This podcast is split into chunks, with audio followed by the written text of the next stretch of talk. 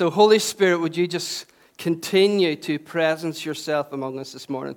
We know that you're here, but we want you to just increase and intensify yourself, that we would know without a shadow of a doubt that you're in this room today, that we would feel you, that we would know you, that our hearts would be transformed, our lives would be transformed, and God, we would walk out, walk out different than we came in.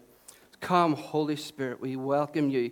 You have full reign in this place. You're our guest, you're our friend, you're the one that we need more than anything else in this world. I pray this in the strong name of Jesus Christ of Nazareth. Amen. You may be seated. You'll find if you come here to Vineyard uh, at all, if you're just checking us out this morning, you're very, very welcome. We, we consider it an honor that you would come and honor us with your presence, that you would take a risk and come in here. Not that it's really a risk, but there's some people out there that would be risky to associate yourself with. Um, I'm joking, by the way. Um, but you'll hear us talk a lot about this, this message called the Kingdom of God, which is central to what we believe here at Vineyard. It's actually central to how we view the ancient scriptures, how we read scriptures, how we look at the story of God. And next week, if you come back, episode one, part two, next week, we are going to talk about the grand story of God. And we're going to take a journey right through the book of the Old Testament, right into the New Testament, to let you see that there's a bigger story. That's next week.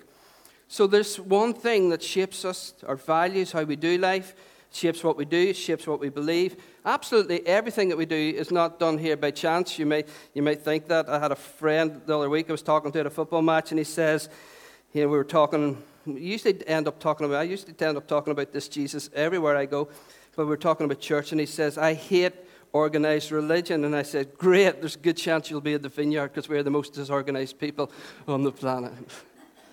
Not really. But we are intentional about viewing the scriptures and practicing the way of Jesus. And how we practice is formed out of this belief the kingdom of heaven, the kingdom of God.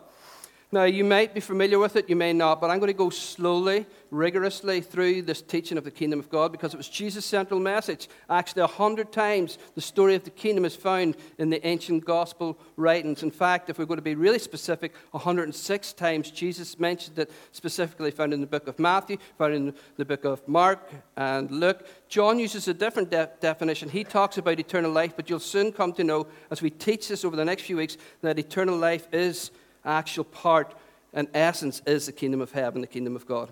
Okay? So it's Jesus' central message. Therefore, it has to be the church's central message. But I grew up uh, with a gospel that was slightly smaller, and actually it was a bit more mechanical and rules and boxed.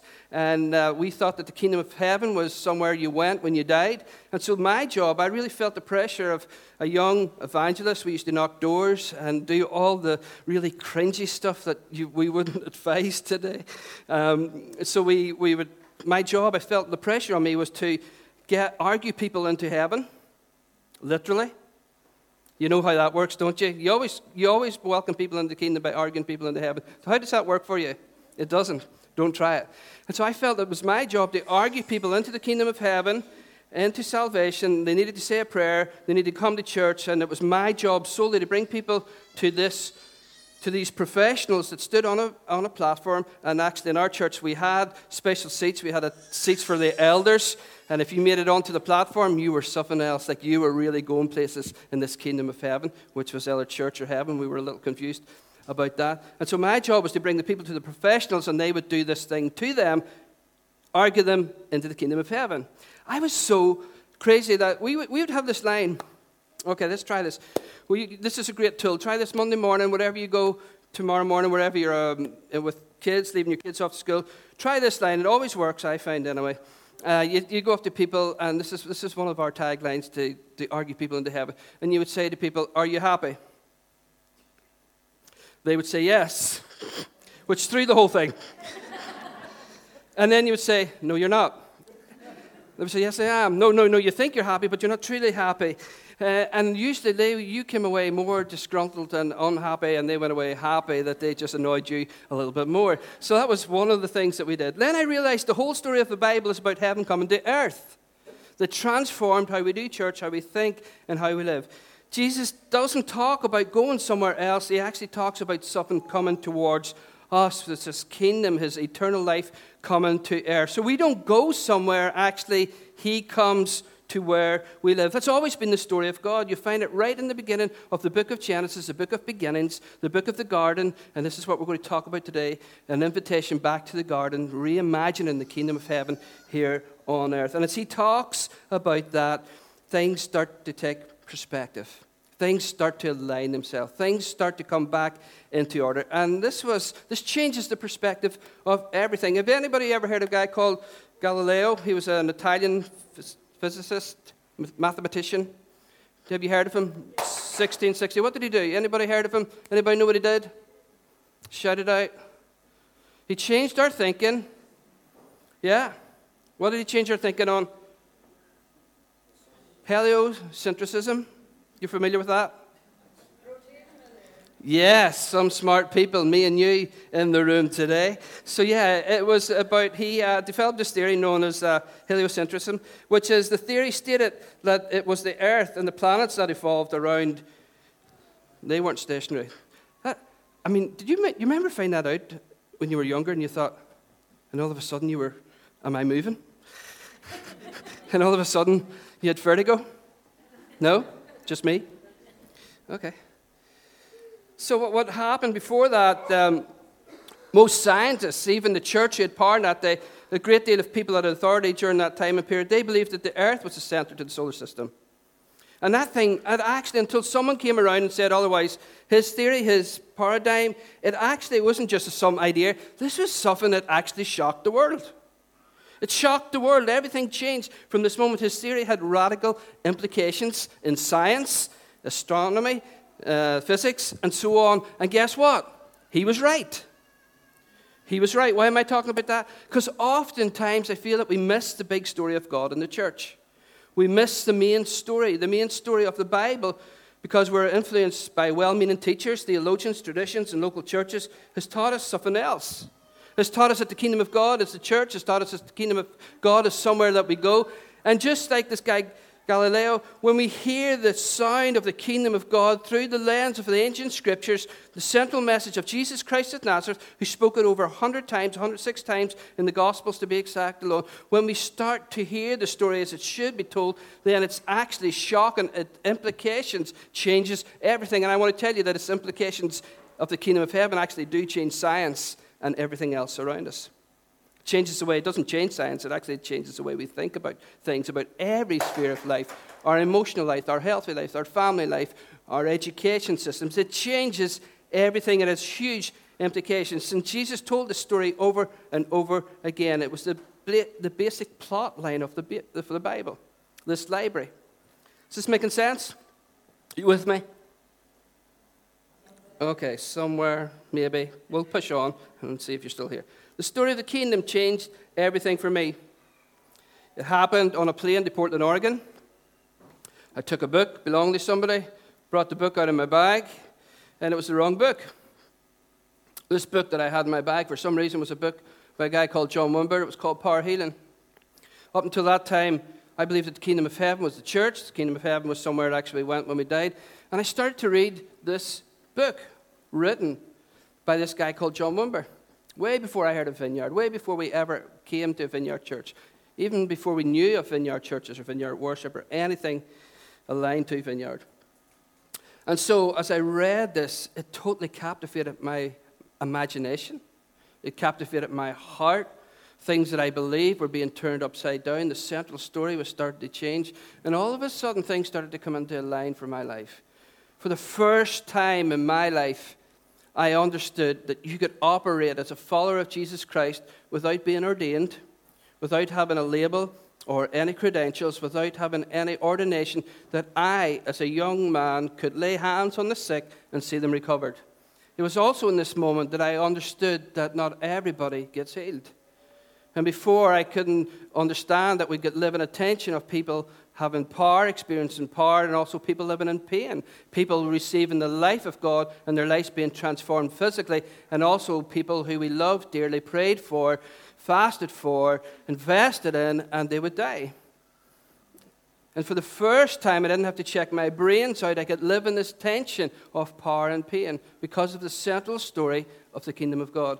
And we'll talk about that as we engage over the next few weeks and months.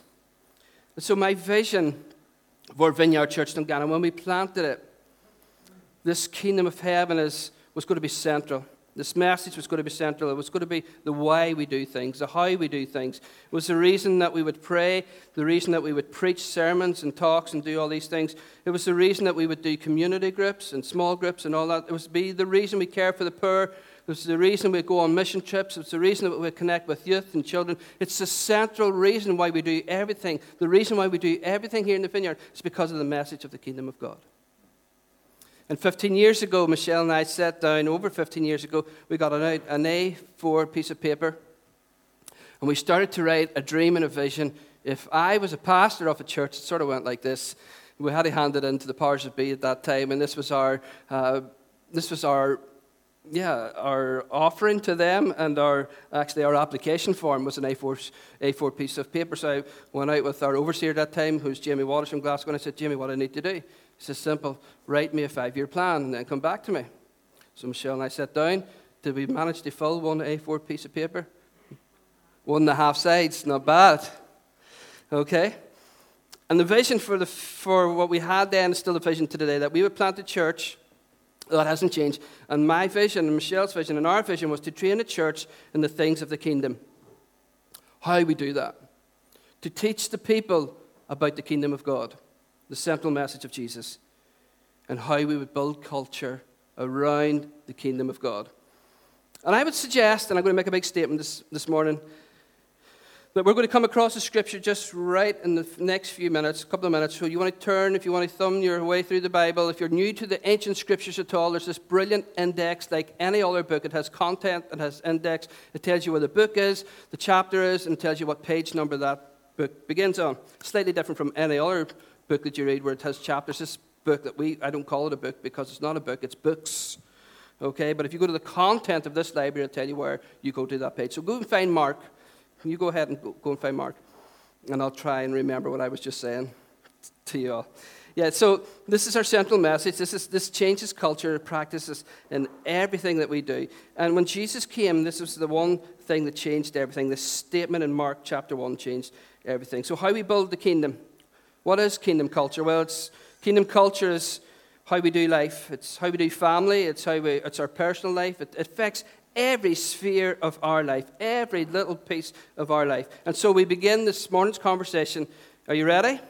Episode one, sorry, season one, episode one. Trying to be culturally relevant. How's it working? Cheesy or what? Season one, episode one. The good news according to Jesus the good news according to Jesus. We're going to talk about that good news. We would know it as another word called gospel. I've talked about this uh, many times over the last two months. And I want to say it again. If you were a first century Judean living in Palestine, you heard the word gospel, you would hear, hear the word evangelio. Say that. Sounds Italian, doesn't it? Sounds like it should be an ice cream. Do you want to try it? Let's go. Evangelio. Okay, are you speaking in tongues or are you just like just doing that one word? Do you want to try it one more time? After three, three. Evangelio. Evangelio was it wasn't a soft, fluffy word, the gospel. It wasn't that you say a prayer and you get into heaven. It was a military word, very politically charged word, and we're coming across it now in Mark 1, chapter 15. Or sorry, Mark 1, verse 15. Are you there? Let's go to verse 14.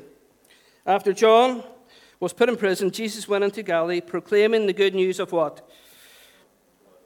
The time has come, he said. The kingdom of God is near. Repent and believe the good news. Evangelio. Evangelio. So Jesus, when he's arrested, when sorry, not when he's arrested, when John, the baptizer, is arrested, Jesus comes with this announcement. And it's this word, good news. And it would later describe the message and the life and the death and the resurrection of King Jesus. And this good news would impact the entire world right into this present day. So that was Mark 1 14 to 15. The good news, according to Jesus, as we just read, is the message of Jesus is that the kingdom of God has come. So the good news of the gospel is in every way, not in some way, in every way connected to the good news of the kingdom of heaven, the kingdom of God. They're, they're, they're one, they're linked. Matthew 4 23 to 25. Do you want to go there? Jesus went throughout Galilee, teaching in their synagogues and proclaiming the good news of what? The kingdom. And curing every disease and every sickness among the people. So his fame spread throughout all Syria, and they brought to him all the sick, those who were afflicted with various diseases and pains, demoniacs, epileptics, and paralytics. And he cured them. And great crowds followed him from Galilee, the Decapolis, Jerusalem, Judea, and from beyond the Jordan. Flick over to Luke chapter 8, 1 to 3. I'll give you a second to do that so I take a drink. Luke chapter 8, 1 to 3. Shout when you're there. Good. Are you all there? Good. Soon afterwards, he went on through cities and villages, proclaiming and bringing the good news of kingdom of God. Twelve were with him, as well as some women who had been cured of evil spirits and infirmities, who provided for them and out of their resources. This is a complete side note, but I want to bring it out nonetheless. This is such a political statement. You just read that and you miss, miss, the, miss the, the power and the opportunity to see that this gospel, this good news, pulls down the patriarchal society in that time. You, you, think that's just in there by chance? You see, in that time when writers were writing and Hebrew thinkers were thinking, they would never put women down as disciples, except in this book of Luke. And Luke goes out of his way, makes it very blazing obvious and he calls this woman, you're reading this, if you're reading this in that culture, in that time, there's no way to get away from the fact that these people are solely disciples of Jesus Christ of Nazareth and their woman. Anyway, that's by the side note. Jesus included women as disciples. Don't you just love Jesus? He's the best thing, isn't he? Stay with me. Acts 1 1 to 3. Now we've gone through the Gospels in the first book, and that was the first book was Luke that was written. said, I wrote about all that Jesus did and taught from the beginning, all that Jesus did from right from the start, right from the beginning, until the day that he was taken up, ascended into heaven, after giving instructions through the Holy Spirit. Jesus is dependent on earth on the Holy Spirit as we are the church today. To the apostles whom he had chosen, we sang about that this morning in our creed, our confession. After his suffering, he presented himself alive um, to them by many convincing proofs appearing to them for 40 days and speaking about what's the central message? What is he banging on about again? He's speaking about the kingdom of God. To the book, to the end of the book. Paul. He said he lived there, sorry, Acts 28 30. Let me just go there very quickly 30 to 31. He lived there two whole years at his own expense, and he welcomed all who came to him. So he kept open house, hospitality open in his house. You can't get past it. Proclaiming the kingdom of God and teaching about the Lord Jesus Christ with boldness and without hindrance. So I just want to say again, just as our intro, series one, episode one, good news has something to do with the kingdom of God. Would you agree? Good news is something to do with the kingdom of God. First, it's an, it's an announcement. And by an announcement, I just mean it's not just talked about or discussed, it's actually declared. See, we love to talk about the kingdom of heaven, but in fact, when Jesus said the kingdom is here, he actually demonstrated and proclaimed that the kingdom of God was active among them. That's why it's kind of confusing. When you talk about, when we read about the Gospels, when we not read about the Gospels, when they read in the Gospels that the central message of Jesus was the kingdom of God, and then we see what he preached, it's kind of confusing because Jesus went around preaching the kingdom of God. What was his preaching? Healed the sick, raised the dead, cleansed the lepers, cast out demons. That was his preaching. He actually just didn't proclaim and discuss and teach. He actually demonstrated the powerful work that when the kingdom of God comes, there is impact, there is power, and the resources of heaven, that future life, come into our present day reality. Isn't that good news? Who would not want to be a follower of Jesus Christ of Nazareth? If you're waiting to go to heaven, if you prayed the prayer and you're just waiting to go to heaven, and you think that's all is for you, then you've missed out on this adventure thrilling, exciting story of the kingdom of God that we all get to partake in and we all get to pronounce and announce. Isn't it good?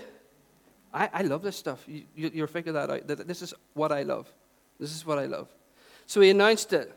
It's an announcement. He went around saying that, that God was changing things, that God was now in charge. That's the central message.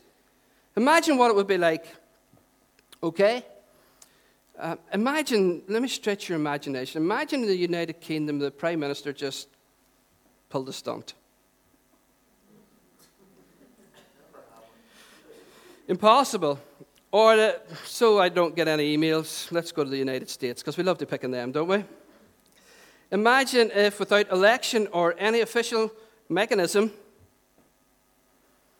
uh, for changing government, that someone went onto national radio, television, Sky News, BBC, Fox, whatever, CNN, to announce that there's now a new Prime Minister, there's now a new President. From this day onwards, says the announcer, we have a new ruler. And that's not exciting talk. That's fighting talk. Isn't it? It's like you can't do that. It's treason, sedition. It's unthinkable.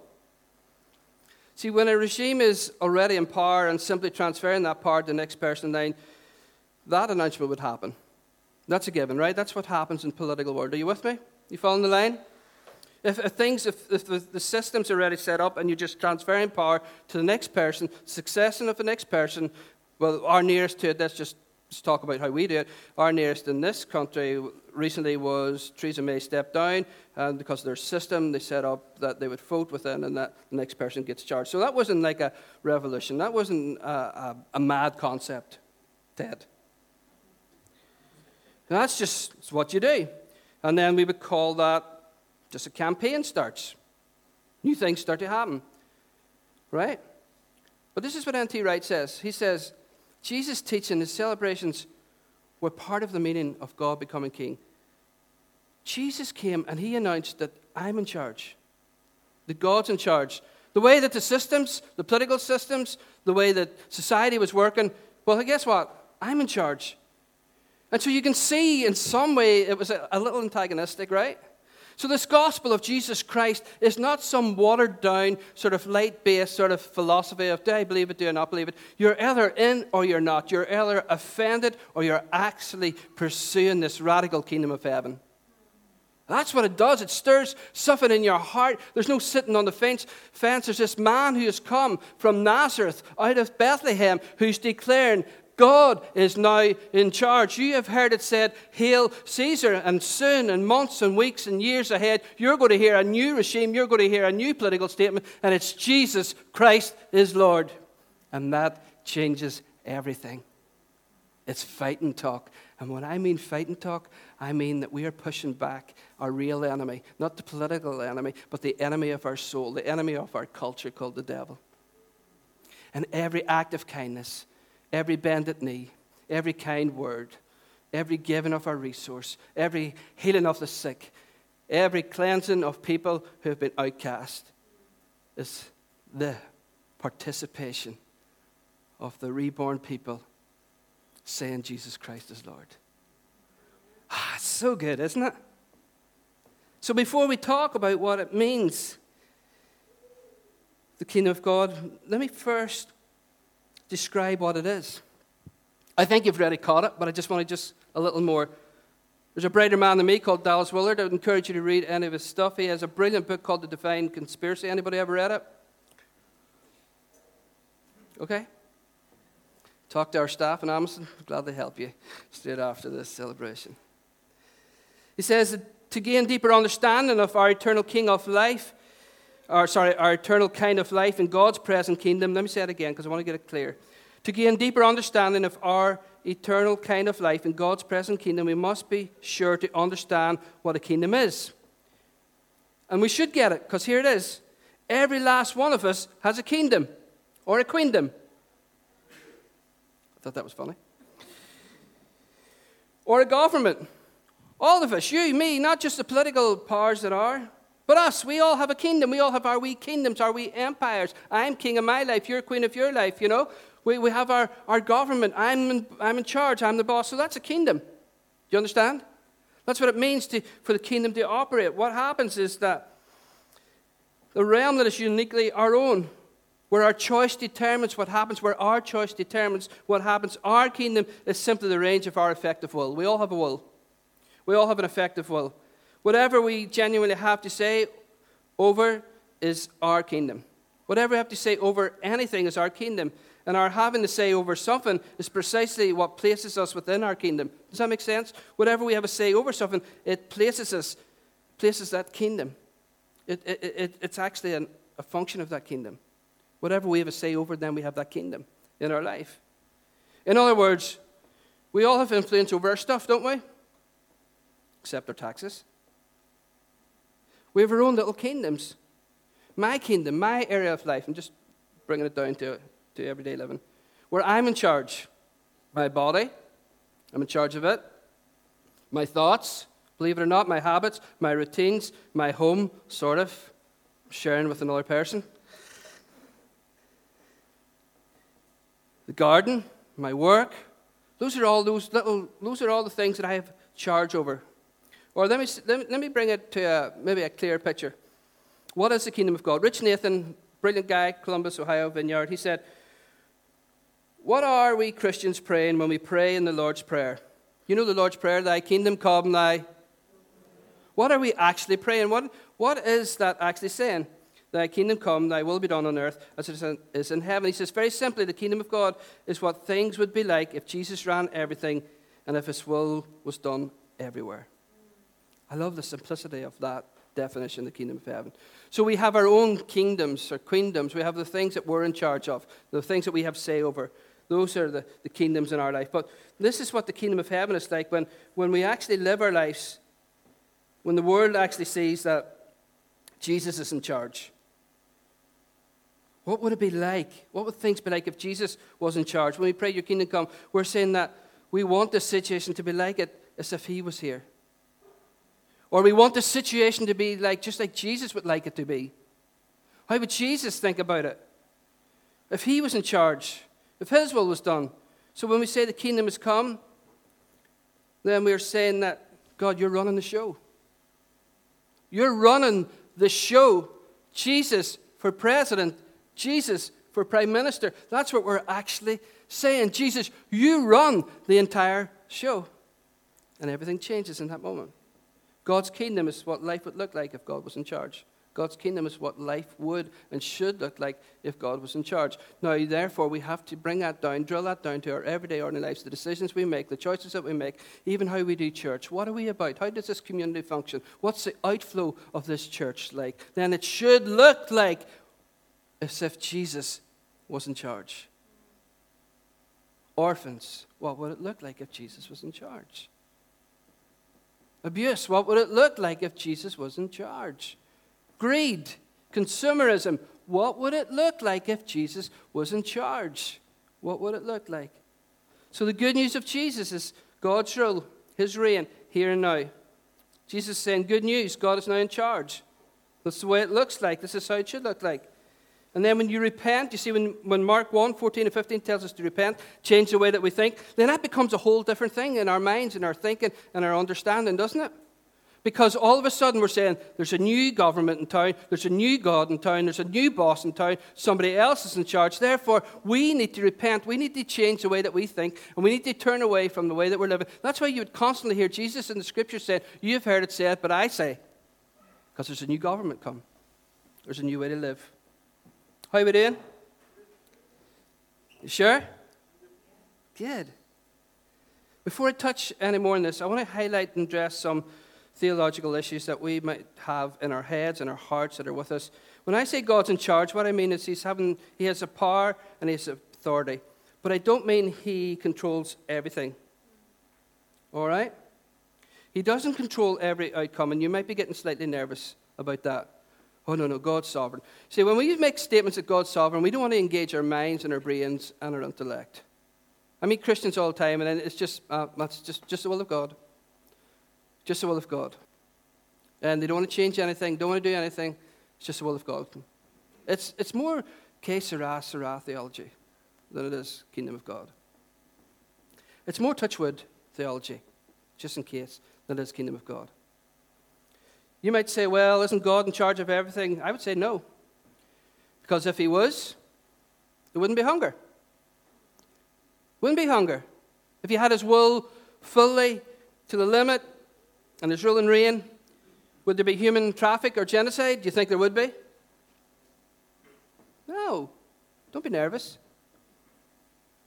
Would there be racism? Would there be isms of any sort? Would there? No. No. Suicide, depression, anxiety. Do you think that's the will of God for your life? No. And yet we still have it here on the earth, right? Last I looked. Come on, church. Relax. I'm not tricking you. See, these are the realities, the places and the peoples and the systems.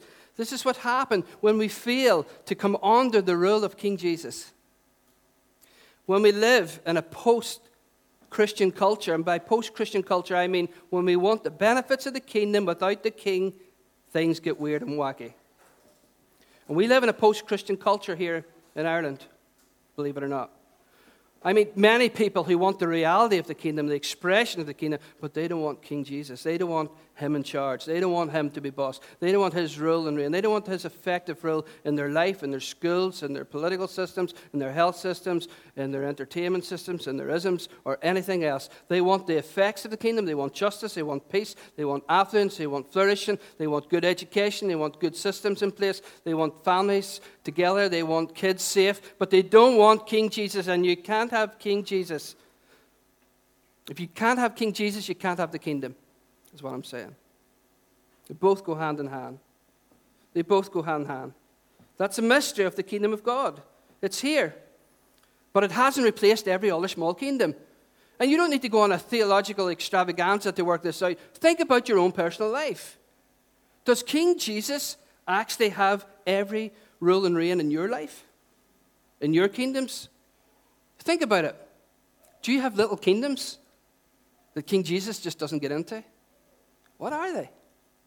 Consumerism, racism, all those things. Materialism. Are they kingdoms? Yeah, they're principalities, actually.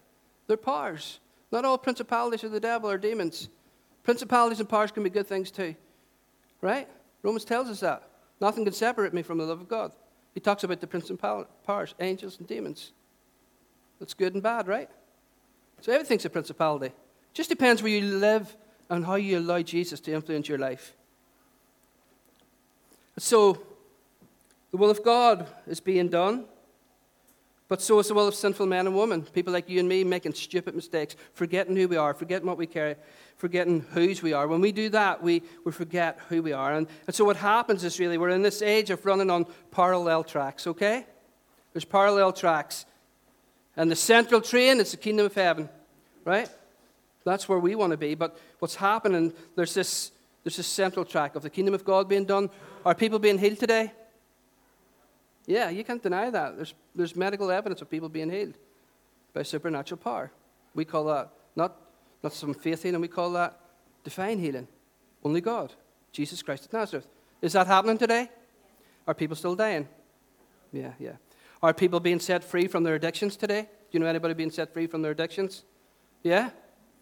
Wave at me if it's happening, because I'd love to see some evidence of it. Yeah? Is it happening? Anybody being set free from anything in their life? Yeah?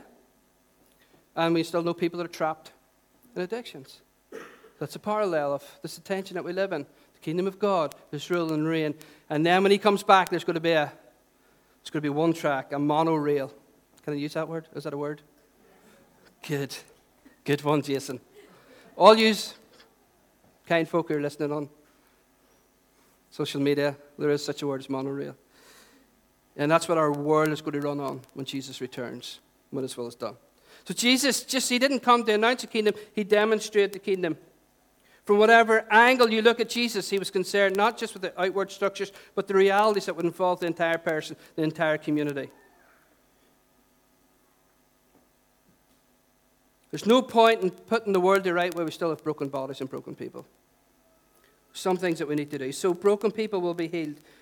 Right? Do you believe that? Do you believe that? Broken people can be healed? Epileptics, demoniacs, people with horrible skin diseases. All that stuff happened and is happening. And it's built around this message of the kingdom of God, the kingdom of God, the kingdom of the gospel. And so when Jesus announces this, he announces it and then he demonstrates it, and it changes life. It, it, it, includes everything. He announced it, he proclaimed it, and Jesus invited people into a kingdom experience. Not a theological theory, but an actual experience. I sat down yesterday. This is how it works out in our world. So, half time yesterday, things weren't going too good at the Swiss, okay? So, it's a kingdom not yet come. We still live in a broken world. My broken world is being beat 2 0 at half time. That's brokenness, right? So, I'm sitting in, I'm talking to this guy in a, in a bar area, half time. And we started, again, for no reason, he just starts to talk about Northern Ireland and Christianity. And he's not a Christian. And he starts to talk about, he says, I can't live my life by the rules. And in fact, he said, anybody who's just living their life by these rules in this book, he's talking about the Bible, he says, it's just nuts. It's just crazy. It's just, it's just a narrow minded way to live. In one way, he's actually right. Because if we reduce the kingdom of God to just getting people into heaven, and there's some theory, he's absolutely right. Because then all we can do is line up programs, rules, and regulations, and you live your life by that. But if we truly see the kingdom of heaven as for what it's like, it was just this great sermon prep yesterday for me. So I said to him, hey, what if it was more than that? What if it was more than rules and regulations? And he said, What do you mean? I said, What if this God who came to earth actually be- became the boss, became the king, and he was in charge, and everything changed? How we live our lives. And we didn't live our lives just by the rule book. But we actually experienced this kingdom, brought it into our lives, into our everyday world, and we started affecting society for good. You know when he turns around and he says, I could live with that sort of vision. Those are the very words of a non church going person to me yesterday in a bar. He said, I could live with that vision. Well, the good news is that's the vision of the kingdom of God. That the kingdom of God is not something that we go out to reach for, it actually comes in by invitation. By invitation from King Jesus. He invites us into it. And when He invites us into it, everything changes. Our world becomes His world, and His world becomes our world. Is that okay? I think I'm running out of time. Are you running out of energy? You're like, what do I say? He's got a mic. I'll just hurt him and offend him if I say, yeah, enough's enough, Jason. I'm just trying to think how much more we can go. And I'm thinking, what should we end it here?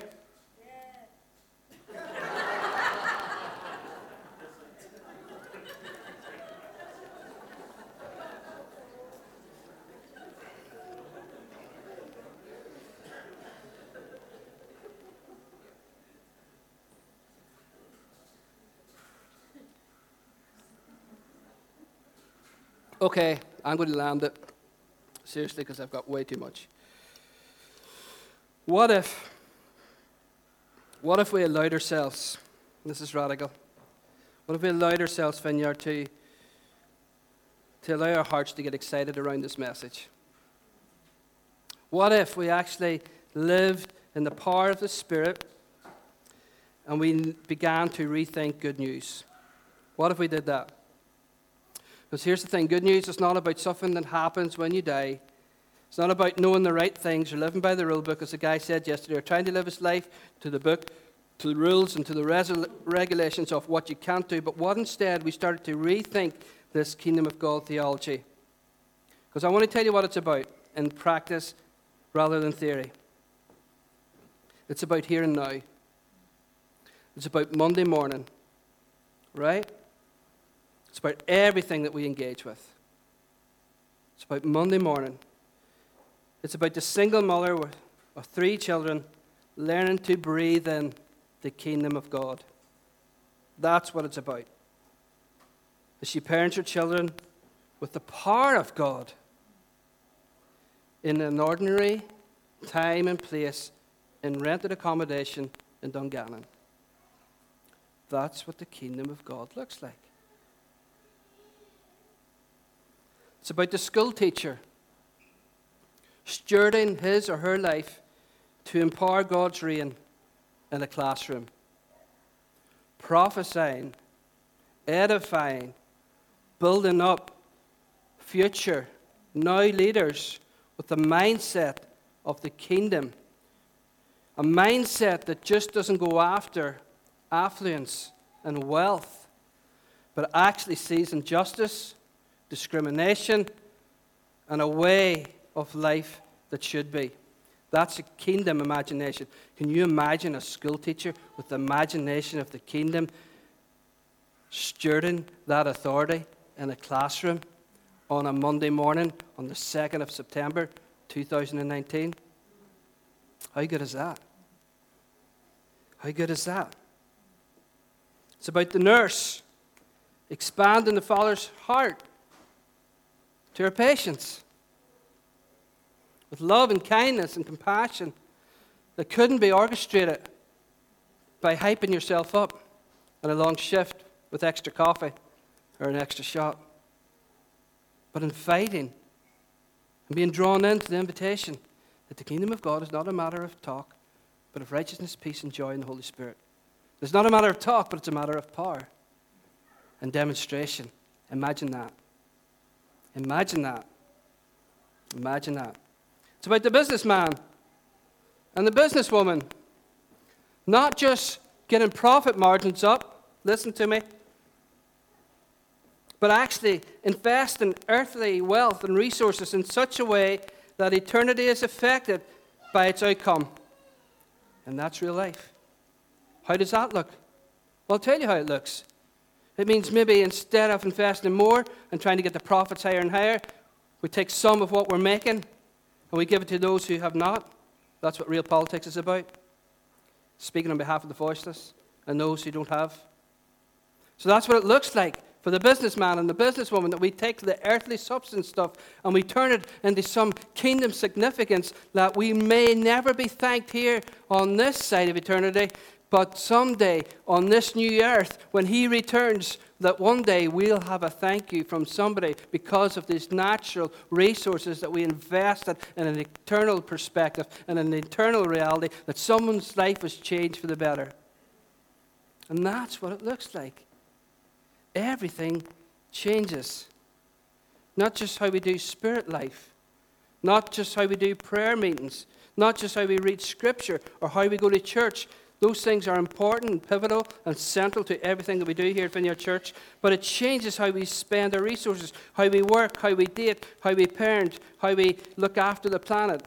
It changes everything here and now.